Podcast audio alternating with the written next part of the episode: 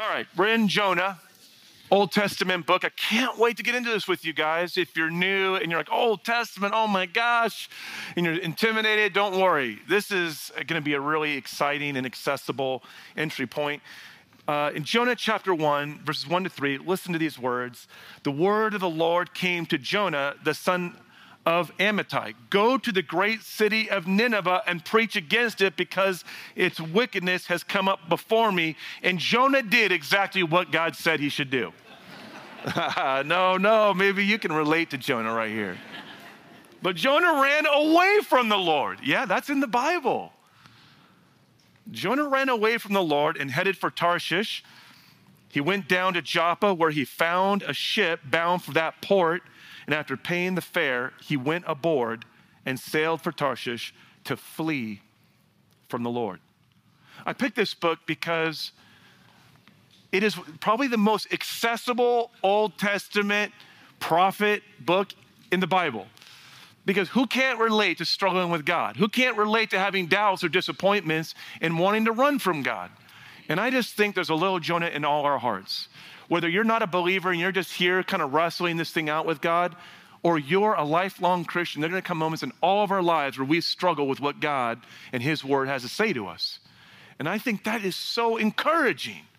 Some of us, we don't want to admit it, but for those of us who are honest with ourselves, I think that is a great comfort and a welcoming, open door for all of us to bring our doubts, our struggles with God, and to be honest. So let me pray for us. Lord, we come before you this morning, before your word, and we pray, help us to see the ways in which we are tempted to run from you and to hear your invitation to come home to your grace and truth. In Jesus' name we pray. Amen. Thank you, everyone. Go ahead and grab a seat. Um, if you haven't gotten your book yet, I want to encourage you to grab one. This is something we do once a year. We won't do this again until next fall. And um, we stand as a way of recognizing what we're about to hear is something special. We're hearing what we, as followers of Jesus, believe is the Word of God. We do believe that. We do believe that the Bible is the inspired Word of God, that it is a revelation of God's heart and nature and of our nature and our purpose in life. But secondly, um, we also print this because once a year we want to give focused attention in a special way by making it beautiful, accessible, and easy to invite somebody to join us with. So I want to encourage you if you're here this morning and there's somebody in your life who is not here, maybe you want to get this book for them and say, hey, why don't you join me and learn about God's big, huge heart for the world and for you? God has a heart, his, He has a heart for you. You tell him that. And I want you, what, what if you came and learned about that heart that God has for you? Um, I want to encourage you to use this book and uh, I think it's also a great way to get us off our devices during service. Yeah, come on. So, I want to walk you through a little bit of history of Jonah so you can get into it, understand what we're talking about. I know some of you guys have never been through the Old Testament, so I want to introduce you, right? We're going to kind of put our toes in the water, get our bearing on it, and then we're going to you're going to find that despite all this history and it's so old and blah blah blah, it is the most relatable and accessible prophet in the Old Testament. I can't wait for you to discover that. But let's start with Jonah, the book. Um, it's a prophetic book, means it's a part of these groups of, of letters that are written by prophets revealing God's word to his people. And um, it's, he's a part of what we call the minor prophets. There are minor and major prophets. This is like the JV team. They haven't quite made varsity yet with Isaiah, Jeremiah, Ezekiel. I'm joking. Um, they're minor, yeah, in part because they're shorter, they're smaller. So the way they would organize all these prophetic writings was in one big scroll. So in the old days, like thousands of years ago, you'd roll out the scroll and would all be in there together or in one book. Um, but to hear the 12 minor prophets, you can see Joel, or Jonah, I'm sorry, is third from the top. So Jonah is one of the earliest minor prophets. Okay, let's go to the next slide. Now, this is where the minor prophets you can see over here, upper right, fits in the history of Israel. Don't be intimidated. There's a lot of information here. But here we got Abraham, Moses, and David. Now, David was, um, you know, you have Saul, but Saul was the first king of Israel. He didn't do so well. David showed up, and man, he really got things going. He handed his throne off to his son Solomon, probably the pinnacle, the zenith of Israel's history. And then after Solomon, things started falling apart. And we get here the civil war that really broke up the nation of Israel into two different regions. We have the northern kingdom and the southern kingdom. I'm reading a book um, uh, about Abraham Lincoln. It's crazy to think that almost happened to our country, isn't it? Literally, the South voted in a president of the Confederate States of America. Isn't that crazy? Did you know that? Maybe you don't know your history. You forgot that we actually, at one point in history, had two presidents. That's weird. Well, that's what happened to Israel, the northern kingdom, the southern kingdom. Uh, and we have here the minor prophets, and so they are prophesying and speaking God's word during a very turbulent, divided period of time in Israel's history. Now, Jonah sits right here. you remember, he was third from the top. So, right here, at the very beginning of the minor prophets, is Jonah. Jonah is prophesying right up to the point where the northern kingdom ends. So, you can see the line ends right here. And that's because in 722 uh, BC, Assyria, and that's important, Assyria sacks the northern kingdom and deports most of their people and lays waste to the region. And uh, that's important because Assyria's capital is Nineveh, which is what we are reading about in Jonah. It's important to know that when God tells Jonah, go to Nineveh, these guys in 38 years are going to lay waste to the northern kingdom. They are an immediate, yeah, Hold that right there. They are an immediate threat to Israel. This is, we got a technical, we got a, a gifted artist to draw this for us, a special commissioning. And uh, yeah, Assyria for a hundred years had been stealing Israel's lunch money by the time Jonah shows up. Literally, Assyria had been taxing uh, and intimidating Israel. They were known for their really intense uh, torture tactics. I'll spare you the gruesome details. Maybe we'll come back to it later. But they would really, really mess people up in really graphic and gory ways to send a message don't mess with us. It was an intimidation tactic. And so Israel has felt the heat and the presence of Assyria for over 100 years. So when God sends Jonah there, it is crazy. This is crazy talk, God. Now, Nineveh is a, um, an established and significant power in the region at the time. Um, they were already on the rise in that region and had a formidable presence. So they were an immediate, clear, present danger to Israel. And so that kind of charges this whole moment with a lot of energy that we'll talk about today. Um, but I don't want the history to intimidate you guys. Okay, that's a lot of great history. Don't we're not in history class today, but it's going to give you context to understand Jonah's reaction, and that's where it gets really relatable. I, I want to read it to you again because I think you're going to find yourself in Jonah. Listen to this. So the word of the Lord came to Jonah, the son of Amittai, go to the great city of Nineveh. Yeah, those people that have been oppressing your people, and preach against it because its wickedness has come up before me. So, in this moment, this is like a socio political moment for Jonah. He's asking to engage something that is highly political and to engage a situation that would have put him in disfavor with his countrymen. And we'll talk about that as well. Why would that have been such a hard thing for him to do? And Jonah runs away from the Lord and headed for Tarshish. And the literal translation here in the Hebrew is to run away. When it says he ran away from the Lord, the, the, there's the Hebrew word pane, and it literally means God's face, or translated God's presence. So to run away from God in this moment, to run away from God's word, was to run away from God's presence. And so he runs and he gets on a ship. Let's go to the map to get as far away as from God as possible. Here he is. He's over here in Jerusalem. It's 500 miles to Nineveh. He goes up to Joppa and he tries to go all the way 2,500 miles away. He is like, No way, God, I'm out of here.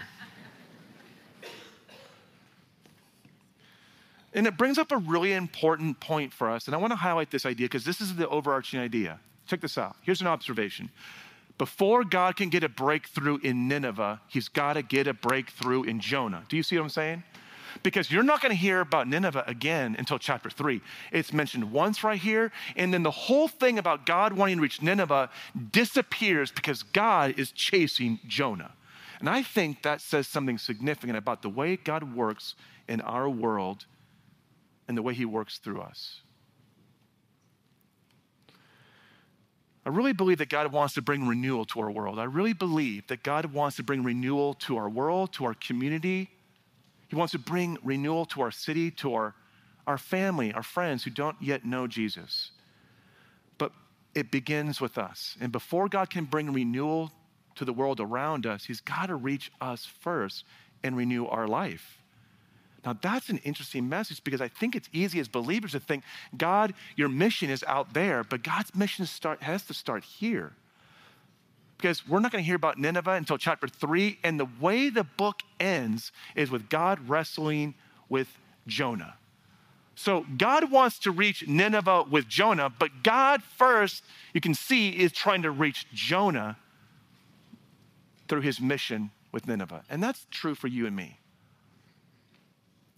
Now, some of us are, I think all of us can relate to running from God, but for different reasons. Some of us are running from God like, I don't want anything to do with God in the Christian church. And maybe you're here because someone bribed you or tricked you. You know, they told you they were taking you to have some of the best coffee in Carlsbad, and next thing you know, you rolled up at a church. You're like, what am I doing here? Others of us are running from God even though we're believers in ways that maybe Jonah needs to bring to light for us. Now, it introduces a really important tension that Jonah is experiencing, and Jonah is like a mirror to us. And I want to highlight that. The tension is this it's the tension that we experience between God's compassion for the world and the conviction that comes with his truth. It's the idea of his grace and truth, his mercy, and a word that's not super popular but is super important his wrath. Do you remember his wrath? I've talked about this before. God's wrath is his hate for evil in the world. Aren't you glad that God hates evil in the world? That is his, what his wrath is about. Wrath is the word the Bible used to describe God's hate of evil and darkness that is in our world, the injustice that's in our world, the sickness and the disease that is ravaging our lives and the lives of our loved ones. God hates it. That is why the Bible has that word wrath. It is God's attitude towards evil, and it also describes the energizing, dynamic force in him as he moves to free the world from that evil. But there's a tension for us, isn't there, in the world? As God sends us out with compassion, how do we hold to God's truth in it? Because in this passage, in just one line, look at this. This one line, real quick. Verse 2 Go to that great city of Nineveh because of its wickedness. In that one line is the tension I'm talking about. When he says, Jonah, go, that's God's compassion because God would not be sending Jonah if he didn't have the intention of redeeming Nineveh. Right? Well, why, why send Jonah just to tell them they're messed up when he could just bring judgment? But because he's sending Jonah, he wants Nineveh to be warned so that they can realign with him. But he's also calling out the truth about Nineveh. There is wickedness and evil in that city that God's confronting. And that's true on how God looks at humanity. He sees both the evil in the world and in our own hearts. But it's his compassion also that can be threatening. The way that God mobilizes and sends us to be his agents of renewal in our world. And so it gets us to this tension. And I want to highlight the tension that we feel when we come close to God. Look at these. I made a list of a couple areas we might feel tension as we come up with God. As we get to know God, maybe there's different points of tension you experience with God.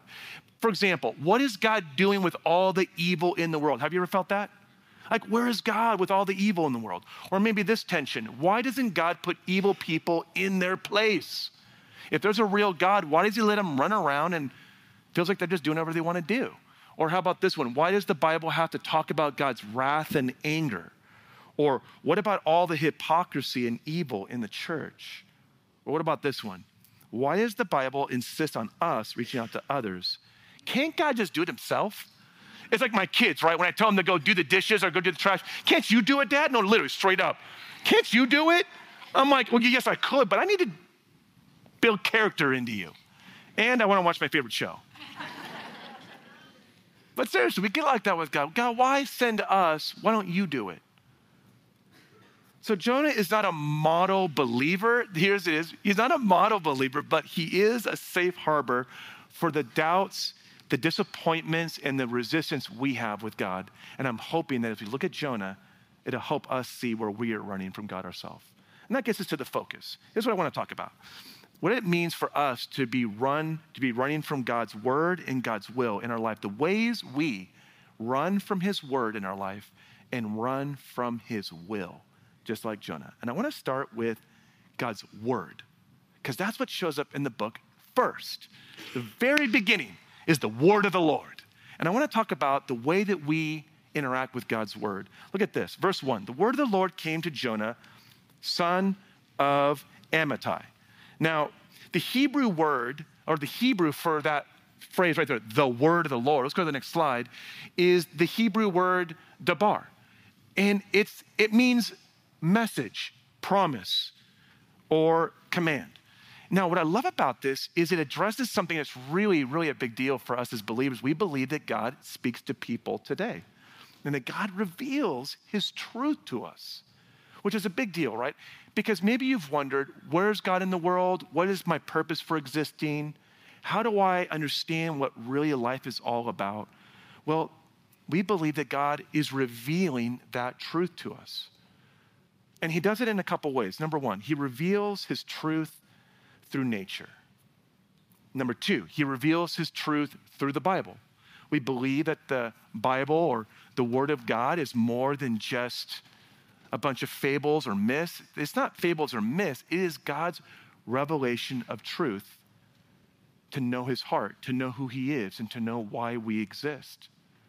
And then, thirdly, he reveals his truth through our reasoning, our rational capacity. Our minds are an, or, an organ of understanding and interpreting God's truth to make sense of it. And then, fourthly, His Holy Spirit. These four things I want to highlight God reveals His truth through nature, the Bible, reason, and the Holy Spirit.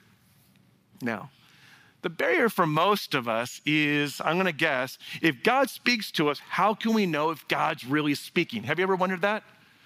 Have you ever wondered how can I really know it's God? Because people use the idea that God is speaking in ways that can be misleading and for their own agenda.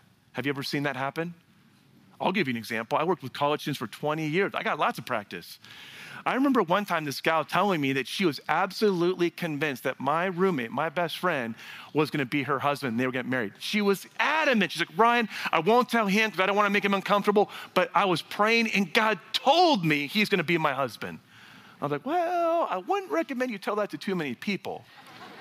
But okay, I kind of already knew my friend. I already knew he was not attracted to her, interested in her, that he had his interests elsewhere. But she was convinced it doesn't matter what I see. And she was really convinced that God was going to work it out and bring, her around, bring him around up until the day that he was actually getting married to another person.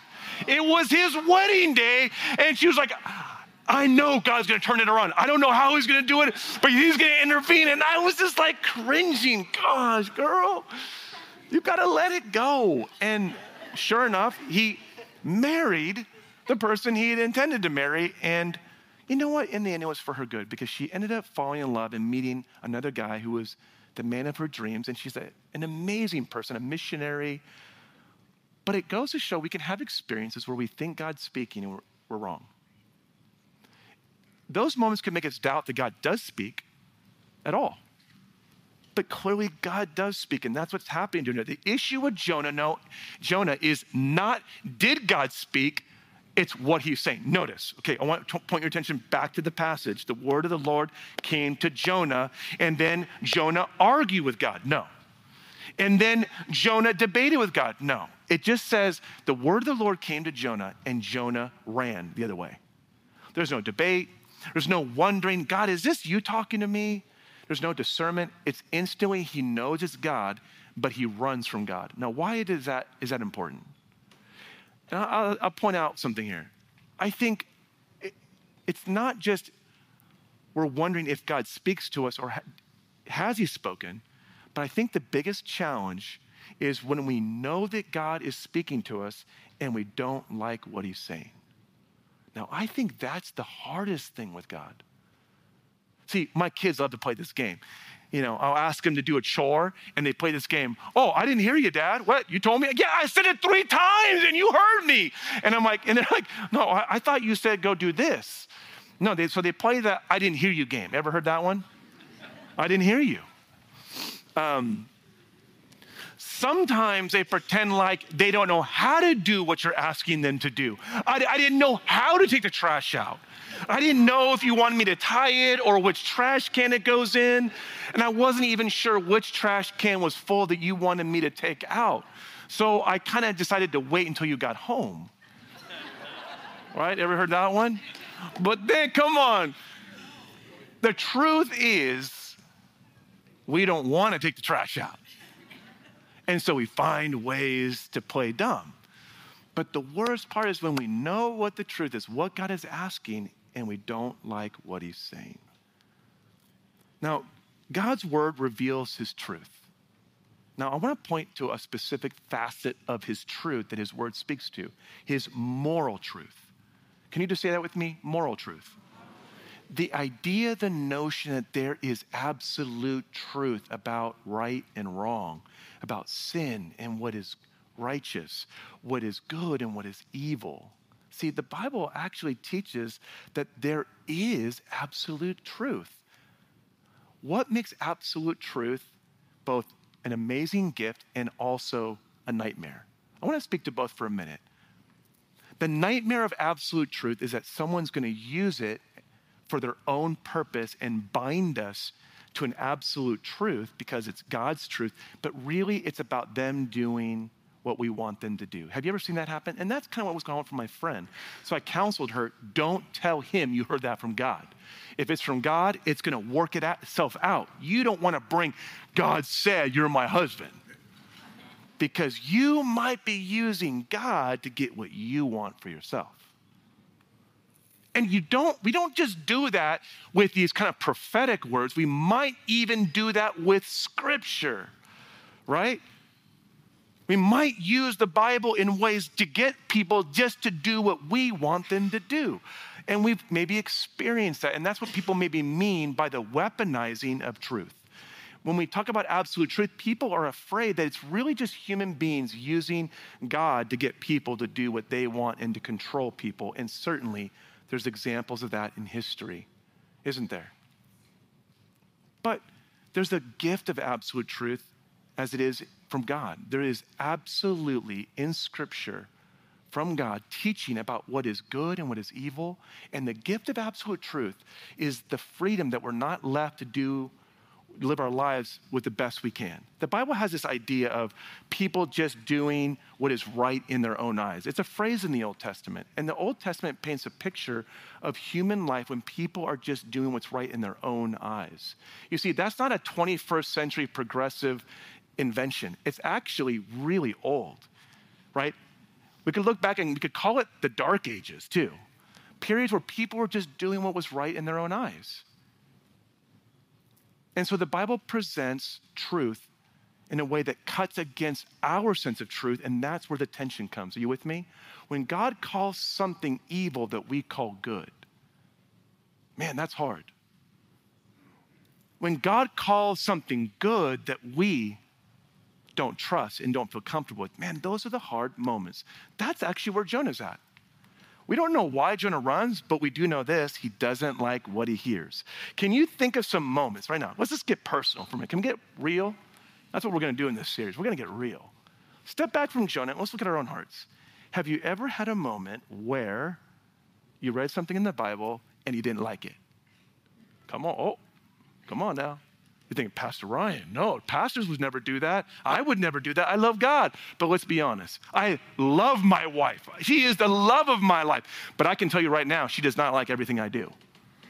I can tell you right now, she does not like everything I do. It doesn't mean you don't love God to admit there are areas of the Bible that you don't like and you struggle with. that's what's so great about Jonah. Jonah runs, but what does God do? Jonah runs, but what does God do? Yeah, and I think he chases after him. And I think the book of Jonah makes a safe place for us to bring our doubts, our disappointments, and it shows us that there's room with God for our doubts, our questions, and our disappointments. And if we'll let Him, He'll lead us through them. But we've got to do it with God. I want to give you some examples here. Let's put some up. Let's, let's go to the next slide with the, uh, the list. Can you think of an area where God's word has offended you or is offending you? Number one, I'll throw a couple from my own experiences in the past. How about the notion of God's wrath, judgment, and hell? Does that ever bother you? The idea of people being eternally separated from God, does that not make you uncomfortable? Don't you just wish you could take all that out of the Bible? Boom, just remove it all? Ever wanted to do that? I'm looking at you. I'm like wondering, seriously, have you not ever known? Okay, good. You guys have got that one figured out. Uh, that God allows trials for growing our faith. You know, the idea that God actually allows pain into our life. Couldn't God just stop all the pain from ever happening? But James, we studied that book, actually teaches that God uses trials. How about this? The sexual ethics are, and boundaries with how we express ourselves. Oh, now we're getting sensitive, right? Oh, now we're kind of getting too close. Or how about the next one? The call to forgive and love those who have hurt us most, right? The love of enemies. Or the roles of men and women in the church. Okay, can you think of anything in the Bible that has offended you or made you uncomfortable? I want you to bring it to mind. The greatest challenge is receiving God's truth once it's clear to us. And here's my, the point that I'm making with Jonah. I think the assumption for some of us can be that if I know God's truth, I'll accept it. But what I love about Jonah, Jonah's not debating, God, is this you? He's saying, God, I don't like you. Listen, to run from God's word meant that he was running from God's presence himself. And that's a challenge that we all probably experience. Where is that for you? Where has God's truth put, come, put you at odds with the values in the world or the values in your own life that you cling tightly to? Okay, I'll give you one example. For me, when I was a new believer, I was just a new Christian right? Just starting to follow Jesus, and this was mine. I read in the Bible, John 14, 6. Jesus said this. Look at this one right here. John 14, 6. He says, I am the way, the truth, and the life. Let's read this out loud together. No one comes to the Father except through me. I read that, and that made me instantly uncomfortable because instantly I was thinking about my family and my friends, my loved ones who did not know Jesus. And right there, I saw the exclusive claim of Christ as the revelation of God. And that apart from him, a person cannot come to know the Father. And there's no way to the Father apart from him. Does that not make you a little uncomfortable? Doesn't that sound a bit biased and prejudiced and narrow minded? Gosh, how could this Jesus that seems to be embracing the entire world say that it's only through him? And it made me really uncomfortable about my family. And I struggled with that teaching. And it made me want to avoid it wherever it came up in the New Testament. And these are the ways we run from God's word. We maybe don't throw the Bible away, but we start ignoring those sections as they come up in Scripture. We start, re- uh, oh, I'll just skim that section really fast, you know. When it comes up in conversation, we avoid it. Or we decide, well, the Bible's not really God's word, it's a mishmash of people of human writing and God's word, and it's all mixed up. You can't really tell what's God and human. We start questioning whether or not it really is God's word because it makes us uncomfortable. Just like my kid going, Oh, I didn't really hear you say take out the trash. I thought you said take a nap and watch TV. I love that Jonah runs because God chases him. And it makes space for Jonah's doubts. Where is that? Where do you need that in your life? I want to move to God's will, verse 2. So, God's word and God's will. Verse 2 says this Go to the great city of Nineveh and preach against it.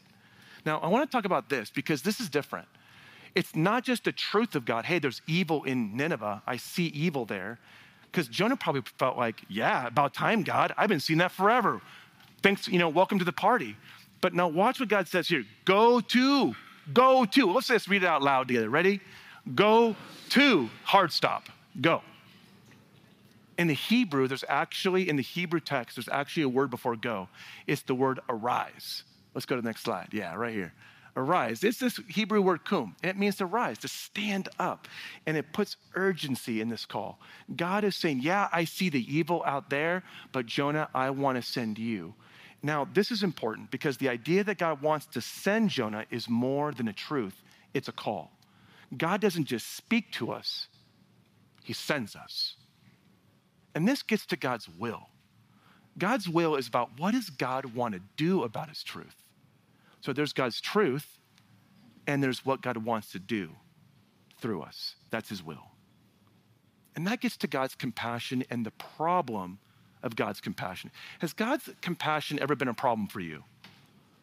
Has God's love ever been a problem? Maybe you feel, I'll give you an example where you might feel it. You might feel it here on Sunday morning. When I say, hey, turn and greet somebody you don't know, do you get that little feeling like, I don't want to talk to anybody? I'm having a bad morning. I don't want to greet anybody. I want to, I just come to church to sit by myself and be in my own space. You ever felt that? Come on. Have you ever felt a moment where you were just not in the mood to be God's compassion and warmth to another human being? Then you haven't had kids, if you can't relate. Sometimes they come in your room at midnight and they need some compassion. It's like, you know what? We will, you know, we'll take care of your nightmare tomorrow morning. Trusting God's will is about going with God where His truth takes us. It's easy to believe in God's truth. It's another thing to obey it and go and do something in our life because of it. It's the difference between believing and trusting God, and there's a difference. And that's what Jonah's facing. He believes in God's word. He knows it's God's word, but he doesn't trust God's word, and so he runs. And I want to distinguish it with a parable the parable of the man on the tightrope. Let's go to the next slide. Yeah, see, there's a popular metaphor that uses the imagery of a person walking across a tightrope across Niagara Falls. As you watch the person walk across a tightrope, you see them do it. And if I were to turn to you and say, Do you believe this person can walk across a tightrope over Niagara Falls? After watching them do it, what would you say? Do you believe they can do it? What would you say? You would say, Yeah, I just saw him do it. Good. Now, imagine in the parable, I turn to you and say, Now, will you get on his back and let him carry you across? yeah, and so that's trust.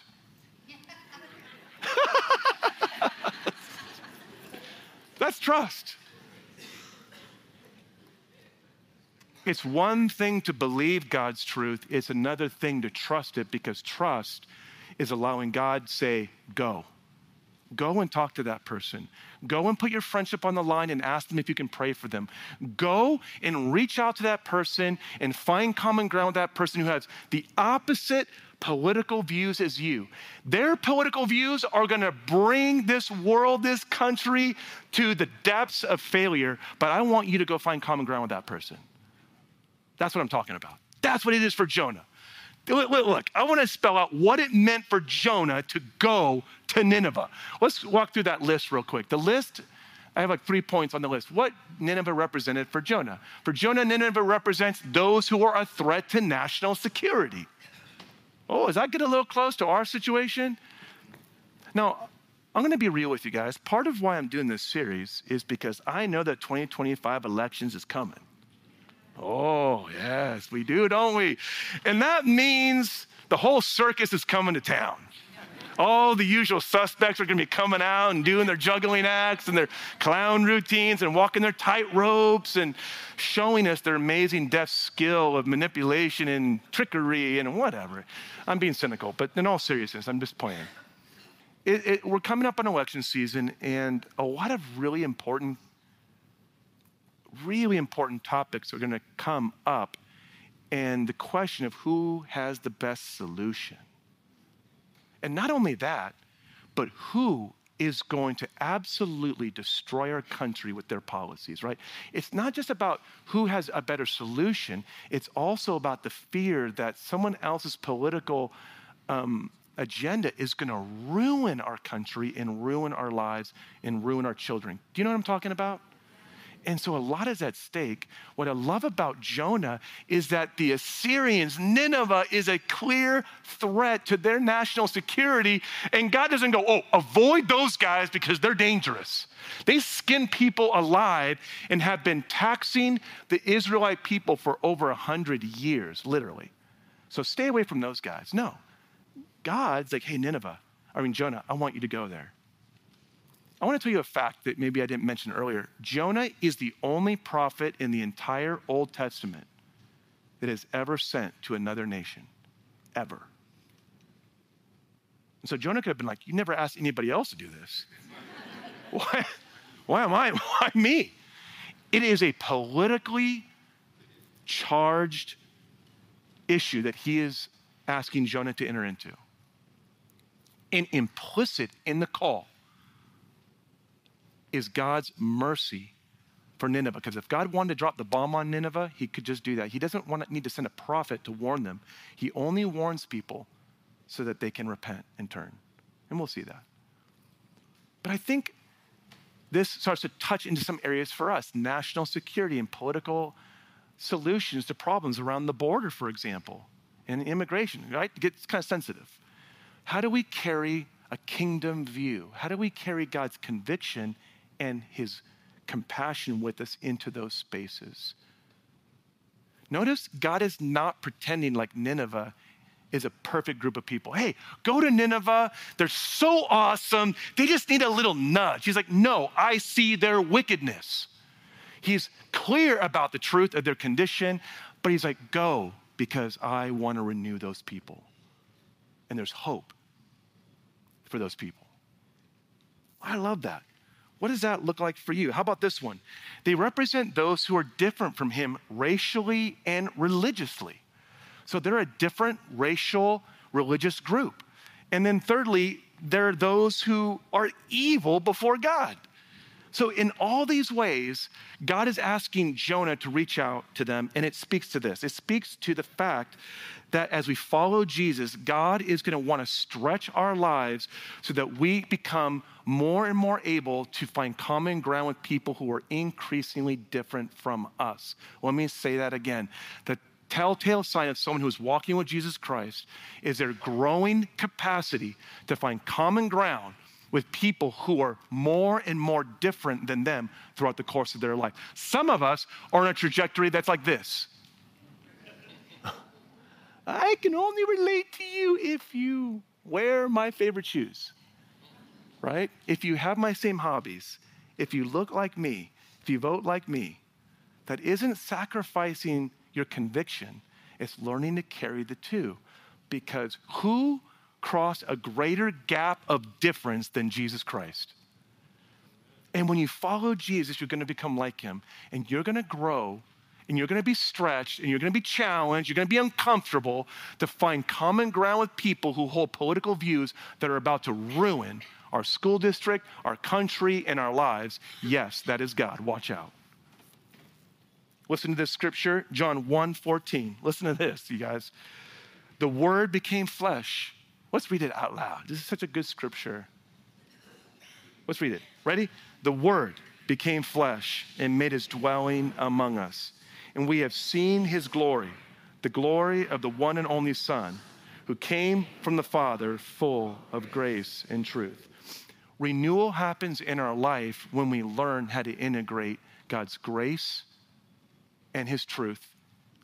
And when you are living in God's grace, it compels you towards people who are far from God. I'm going to, I'm going to say this again. It is impossible to grow in the grace of God and to not be compelled by the Holy Spirit to reach those who are different and hold views that are so opposite yours because that is not even an ounce of what God had to do to reach us. And that's God's grace for you.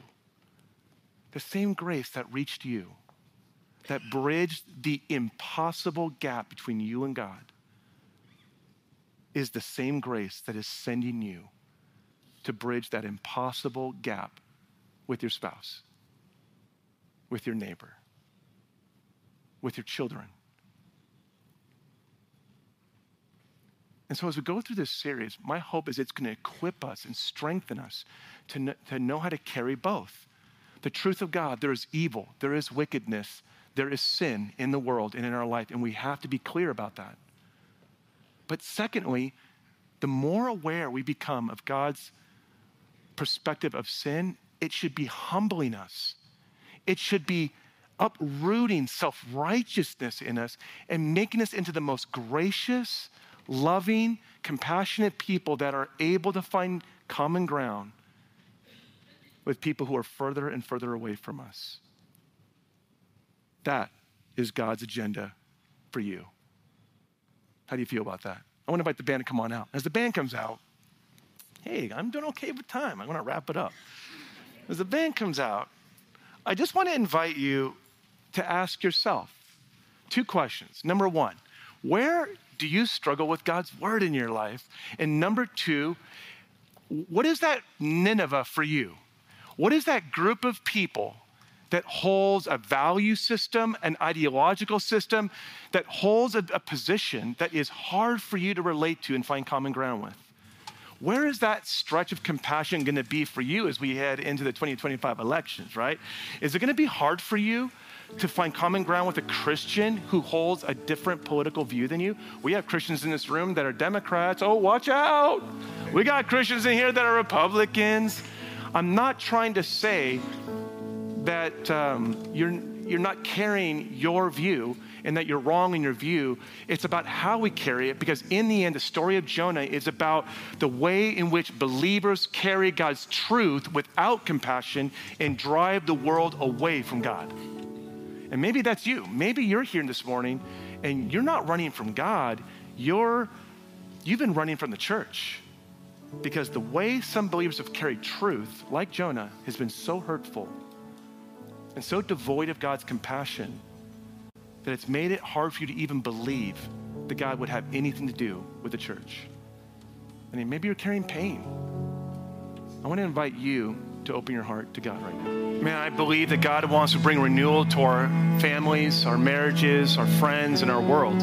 I believe absolutely that every generation needs its own revival. And I believe that this generation is due for a huge movement of God.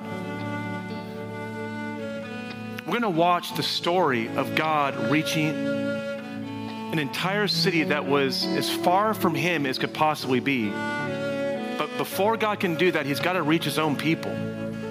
He's got to renew our hearts and our lives so that we are able to carry the presence of God with us into the world.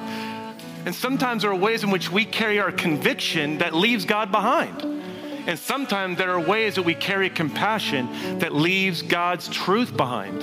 And we need both. And when God's people are energized and renewed by God's grace and truth, when there are breakthroughs in our life of the truth of God in our life and His grace in our life, it allows us to be His agents of renewal in our world. But it starts here with us. There's nobody God cannot reach. There's no city God cannot renew. And there's nobody God cannot use to accomplish his purposes. We're gonna have a prayer team right up here in the front. We're gonna pray for you. And I wanna invite you, if they're specifically, I wanna reach out. If you raise your hand at the beginning of service, before you leave, I'm just gonna ask you, come up and let us pray for you really quick. Debbie is not gonna try to sell you a North Coast Calvary Chapel timeshare. She is just going to want to pray with you, make them more, more real and memorable. We have free gifts for you. Let us pray for you. Come up. If your friend raised their hand, come up with them. Get around them. Let's pray for each other. And um, if there is disappointment and hurt from the church that needs healing, would you come up as well and let us pray for you? All right. I'll see you guys outside with lollipops. God bless you.